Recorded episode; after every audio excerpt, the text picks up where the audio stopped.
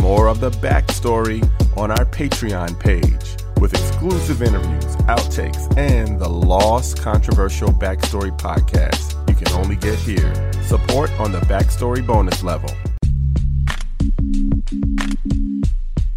Welcome to the Backstory Podcast. I'm your host, Colby Colb, and this episode is about the wonderful, talented actress Gabrielle Union. My character was very.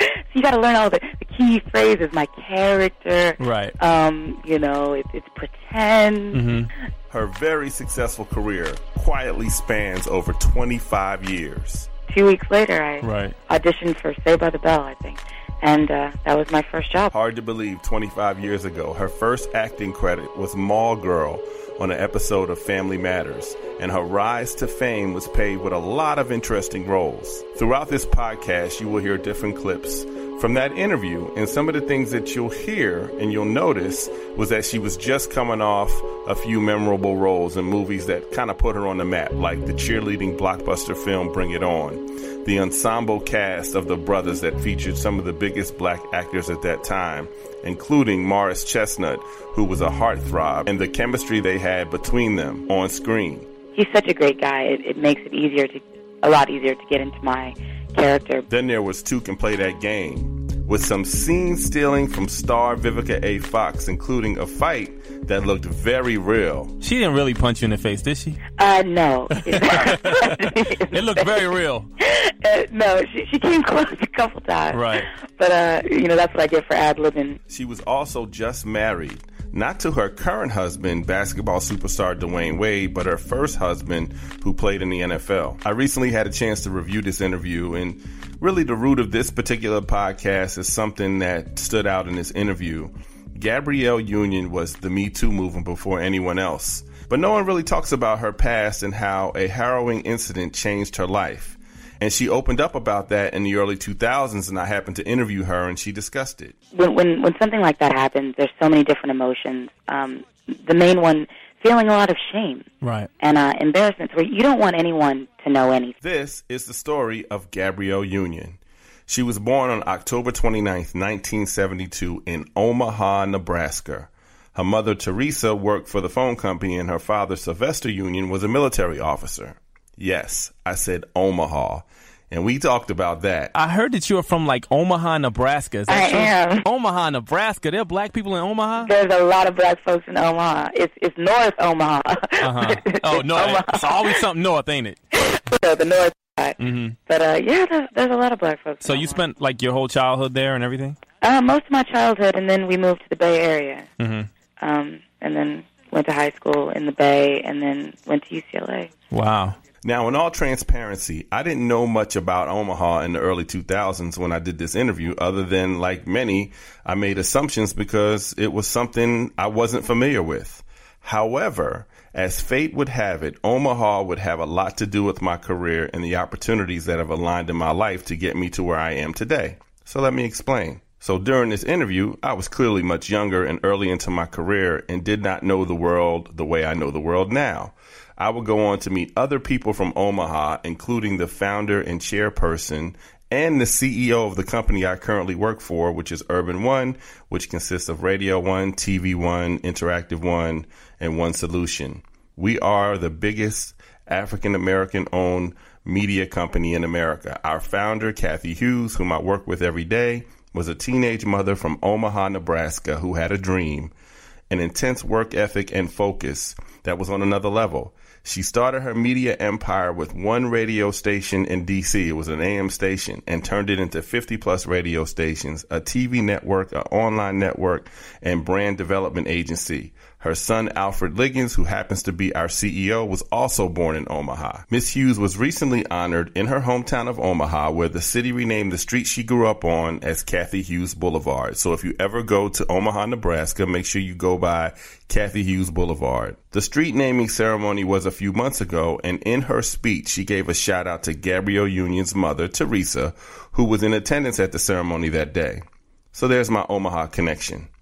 Anyway, back to Gabrielle Union's mother. She instilled an independent spirit early on that is not surprising, seeing how Gabrielle Union has taken a lot of chances in her career and never shied away from being outspoken in areas she is passionate about, especially social injustice. She has always used her platform to drop knowledge, as you'll hear in the clips that I'll be playing. At around eight years old, Gabrielle's family relocated to the Bay Area in Northern California, where things were very different from Omaha. She would also go on to attend UCLA. Her mother was very influential in making sure Gabrielle had a larger view of the world. So as I listened to this interview we did, both of us very early in our career, you can hear her passion, focus, and honesty blooming. So how did she get started in acting? How did this whole thing come about? We talked about it. Uh, yeah, basically, I, I had an internship at a modeling agency. My internship ended. They were like, you know, would you be interested in an intern in, in a in a modeling, you know, gig? Mm-hmm. And I said, you know, I, sure, you know, if you you think someone would hire me. And two days later, I started working for Teen Magazine and All About You, and you know, uh, and then it just segued into acting. Like two weeks later, I Right. auditioned for Saved by the Bell, I think, and uh, that was my first job. I booked it, my first audition. Oh wow, you did it on your own? It, uh, no, I actually, the guy who um, was representing me as a model said, "Well, let's try acting. Let's just see what happens." Right. college student, you, you take out a lot of loans. I'm looking at a, a, a mountain of debt, and I'm like, however you think I can pay this off, sure. Right. And it just it just worked, and I, and I've just been working ever since. Coming up on the Backstory podcast, a moment that forever changed Gabrielle Union's life. This happened to me. Um, this is th- there's nothing funny or amusing um, about this. You don't get entertainment value from from from rape. Um, Right. And so I can you know basically talk about it to to to see you know if I could touch anybody. You're listening to the Backstory podcast, and this is the story of Gabrielle Union. Before we begin tryouts, there are a couple things you should know. First, we do more than just cheer. We're very involved in our community.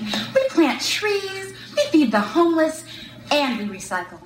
That's one of Gabrielle Union's early appearances on a TV show, and that happened to be alongside Brandy in her show, Moesha. Considering where she is today, it's no surprise.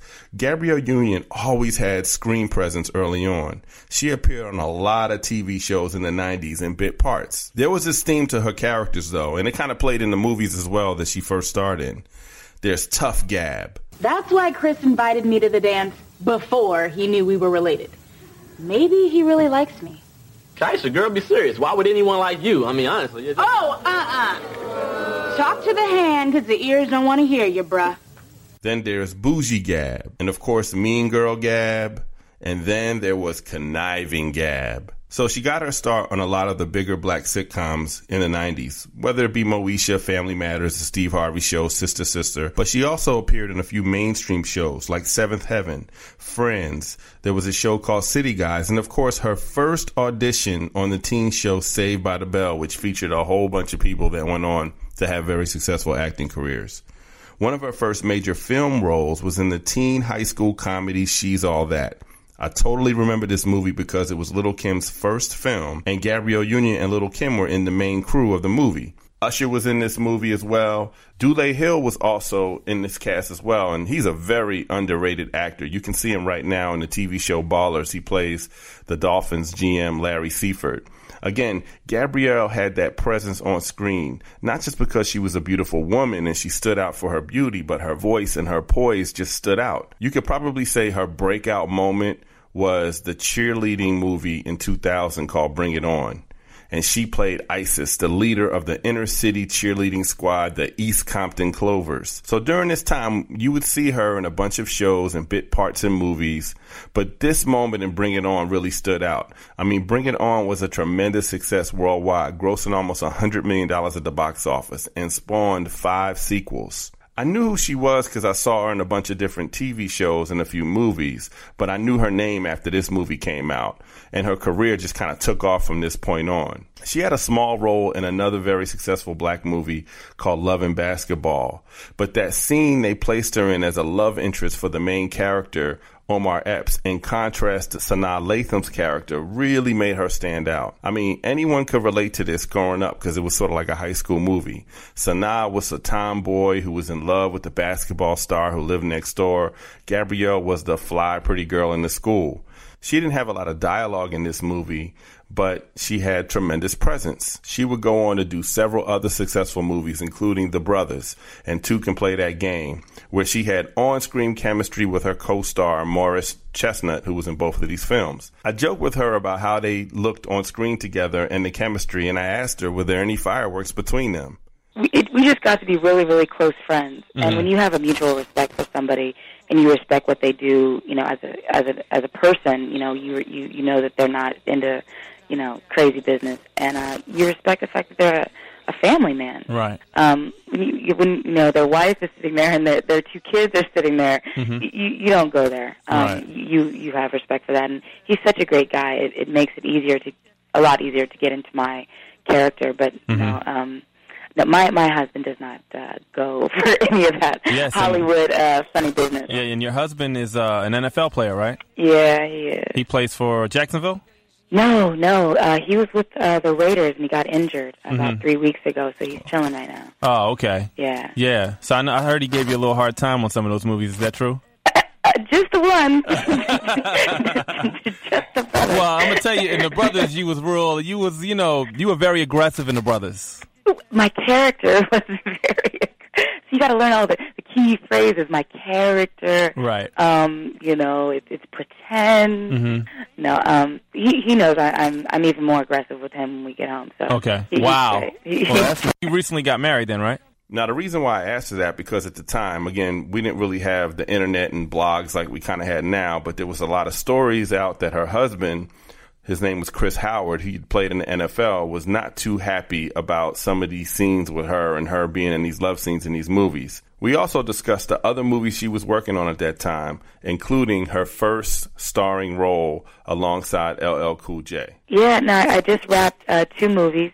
Uh, one called uh, Welcome to Collinwood with George Clooney and and uh, William H Macy and Isaiah Washington, and then I just did another one called Abandon with Katie Holmes and Benjamin Bratt. And I'm about to start my first starring role.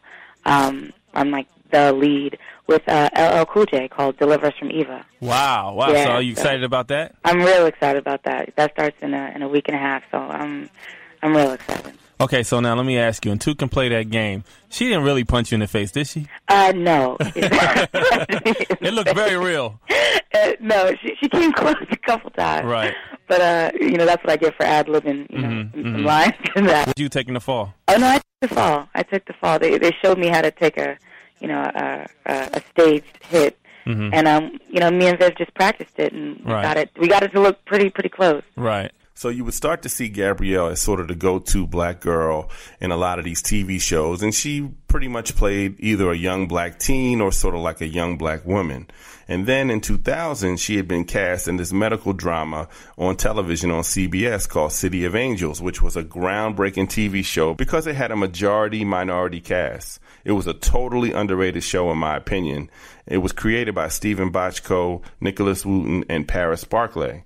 After writing a lot of shows in the 70s, Steven Bochco became a TV powerhouse during the 80s and 90s. Some of his credits included NYPD Blue, Hill Street Blues, LA Law, and Doogie Howser MD. He did, however, have one show that was just a total flop, a ridiculously crazy show or musical about cops called Cop Rock. You gotta laugh at that. It was just awful. But because of who he was, he was able to make these shows because he had so many successful shows under his belt. The other creator on the show was a director named Paris Barclay. He was a great director and had a deep connection to hip hop. He started making music videos and had great chemistry with LL Cool J. Together they did eight videos, including the Mama Said Knock You Out video and the Jingling Baby video in which he made a cameo. He also started to direct episodes for other big shows like ER, The West Wing, Law and Order, and House and Lost. But two series that really showed his creativity as a director were the FX shows The Shield, which is one of the first graphic cable TV shows, and the legendary show Sons of Anarchy. I call it legendary even though it's been off only a few years. It was just a really great show.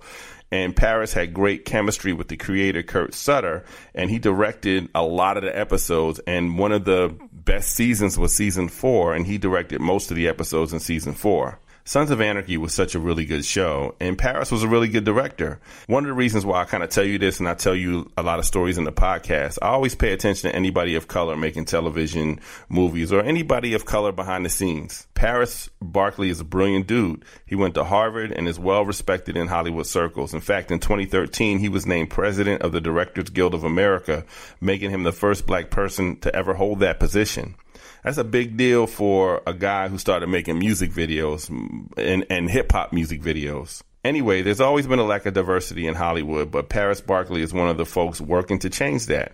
Hollywood has always been getting called out for diversity, and then they greenlight a bunch of shows. So the African American audience is always very loyal to shows that feature people that look like them. One thing about the African American audience, we are very loyal to shows that feature people that look like us. City of Angels was a big deal in 2000. Paris helped create the show with a cast that featured. Check out some of the people that were in this show. Now, really, the stars of the show was Vivica Fox and Blair Underwood. Um, they were the main characters. But check out who else was on this show. Michael Warren. He was on um, he actually played basketball for UCLA back in the day and had a lot of acting roles. And most people remember him on television from Hill Street Blues. But Hill Harper was in this show. Viola Davis, Maya Rudolph, Octavia Spencer, Bokeem Woodbine was on this show. Even Niecy Nash was on this show. I'm trying to find it. I can't seem to find it anywhere. I'm going to have to really look for the DVDs of it. So, or somewhere digitally because I was trying to find clips. I could not find clips online. But this was a really good show. And it's unfortunate that it only lasted like a season and a half. But if you can find the show and, li- and watch it, you'll see a lot of great actors very early in their career. Coming up on the Backstory podcast, Gabrielle talks about a plot line on her show City of Angels that brought her past to light. And that storyline went on for five weeks, Right. five different episodes. Right. So you can about imagine. And then finally, I said, you know what? I got to come clean. I got to tell people, mm-hmm. you know, I, I'm really uncomfortable with this. Right. But first, a word from our sponsor. Support for the Backstory podcast comes from our friends at Rocket Mortgage by Quicken Loans. Let's talk about buying a home for a minute. Because of rising interest rates, there's a lot of unpredictability when it comes to buying a home these days. It's causing a lot of anxiety with folks. Well, our friends at Quicken Loans are doing something about that. They're calling it the power buying process. Now, here's how it works. Quicken Loans will verify your income, assets, and credit in less than 24 hours to give you a verified approval. This gives you the strength of a cash buyer. Then, once you're verified, you qualify for their all new exclusive Rate Shield approval. First, they'll lock in your rate for up to 90 days while you shop. Now, here's the best part if rates go up, your rates stay the same. But if rates go down, your rate also drops too. Either way, you win. It's the kind of thinking you'd expect from America's largest mortgage lender. To get started, go to rocketmortgage.com slash Colby. Rate Shield approval only valid on certain 30-year purchase transactions. Additional conditions or exclusions may apply based on Quicken Loans data in comparison to public data records. Equal housing lender, licensed in all 50 states. NMLSconsumeraccess.org, number 3030. You're listening to the Backstory Podcast, and this is the story of Gabrielle Union. So, she has this new show called City of Angels with an ensemble minority cast. It was a really huge deal in the early 2000s. Black audiences would support the show because it was a real TV drama, not just another comedy. And again, it's people that look like us on TV. So Gabrielle played a doctor on this new show, City of Angels, and what people did not know about her, she was working at a Payless shoe store several years early, pretty much 10 years earlier, and it was robbed, and the person that robbed the store also sexually assaulted her. She had gone through years of therapy and kept it to herself, but there would be this storyline on this show that would bring her story to light. We talked about what happened to her, and really this was Me Too before the movement, which recently took off. Um, well, basically, I because I, it happened in '92, and um, it, when when when something like that happens, there's so many different emotions. Um, the main one, feeling a lot of shame Right. and uh, embarrassment, where you don't want anyone to know anything. Um, and then I was faced with a situation when I was working on City of Angels.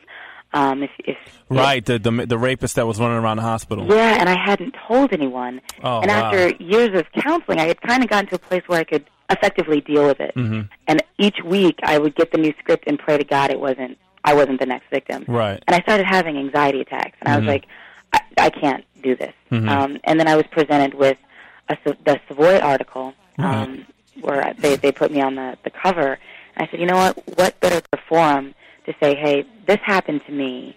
Um, this is th- there's nothing funny or amusing um, about this. You don't get entertainment value from from from rape. Um, Right.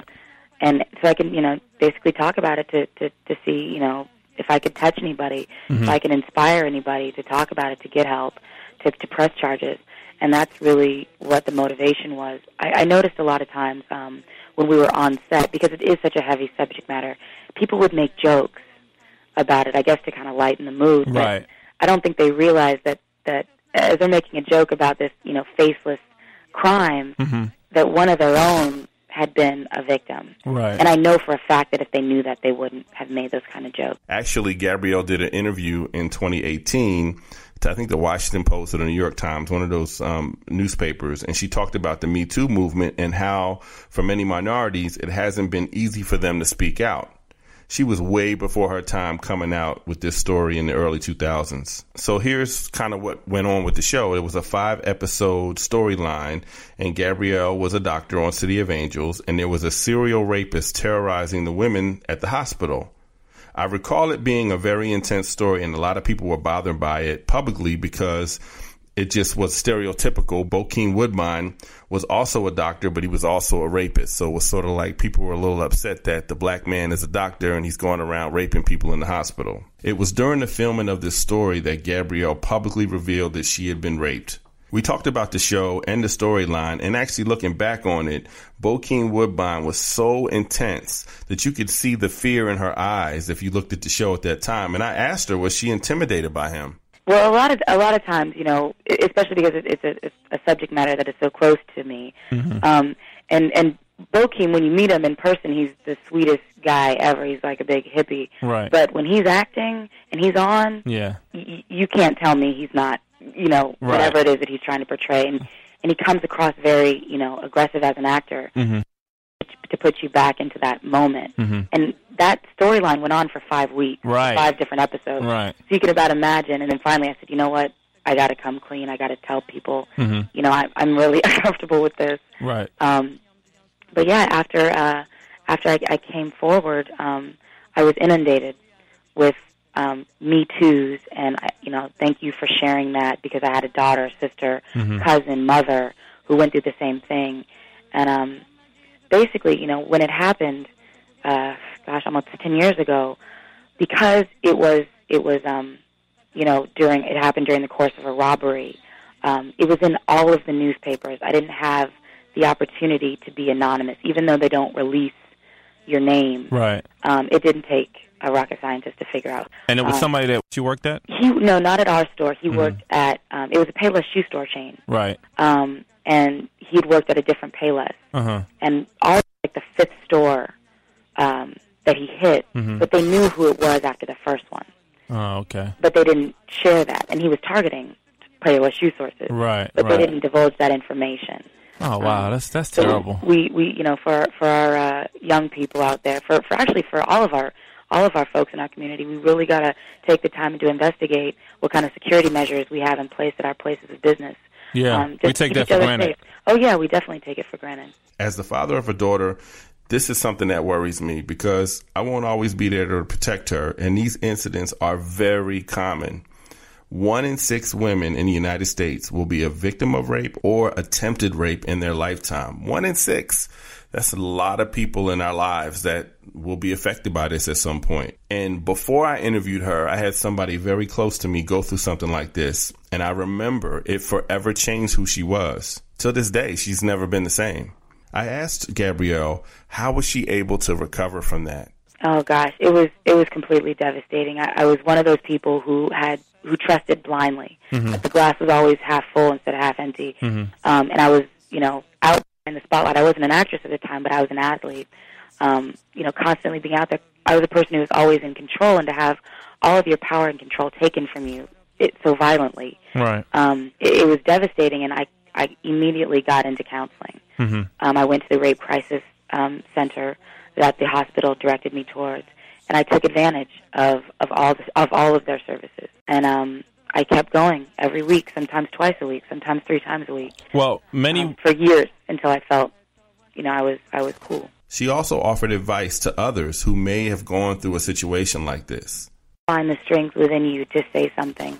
It just gets worse. Mm-hmm. You know, when I was working on City of Aim, crying hysterically in my trailer, but no one can help me because I haven't told them what the problem is. Mm-hmm. No one can help you until you, you know, find the courage within yourself to speak, and and you will find the second you share it, it's like that the thousand pound gorilla has hopped off your back. wow. It, it's just such a freeing moment. I, I didn't have that luxury of you know because I was kind of outed in the in the press, Right. but I mean, w- the- when I went to my producers and I shared, and I said, you know, I'm I'm so uncomfortable with this. Can you please, you know, do this, that, and the other? It was so freeing. And when I talked to the rape crisis ca- um, uh, center counselors, and they said it's okay. There there are support systems in place that can help you, and and know that you are not alone. And you'd be surprised when you share what's happened. Not only do you have an opportunity to have justice by way of the legal system, um, but also justice within yourself. Um, that you didn't do anything to deserve this. Wow. You know, um, it's such a freeing moment, and I, and I would encourage everyone who who's been a victim of a violent crime, and rape is a violent crime, to uh, to seek out help and just tell your story. Legal channels aren't aren't what you what you're looking for, but just opening up and sharing with another human being. Similar to what has been happening with the Me Too movement in the past year, Gabrielle recognized in this 2000 interview the power of her truth. Oh no, no, no doubt, and know that if if if I could do it, um, anybody can. It's a rocky road, and I'm not going to lie to you. It, it's hard, but you know, I I went from hi- wanting to hide in my closet and actually hiding in my closet a lot of times back in '92 to you know being you know on on stages around the world and on you know in people's television sets and on the big screen. Um, you can overcome this. Um, it, it does get better. And what do you say to a family member or a boyfriend or a friend of somebody dealing with this? What's their best way of of, of dealing with a person in a situation like this? listen and be patient. Um, if this is someone who you know you find is is is worth it, and and there is no one who's not worth it. Just take the time to listen. Don't don't interject, you know, and, and offer your own two cents. This is a very personal thing.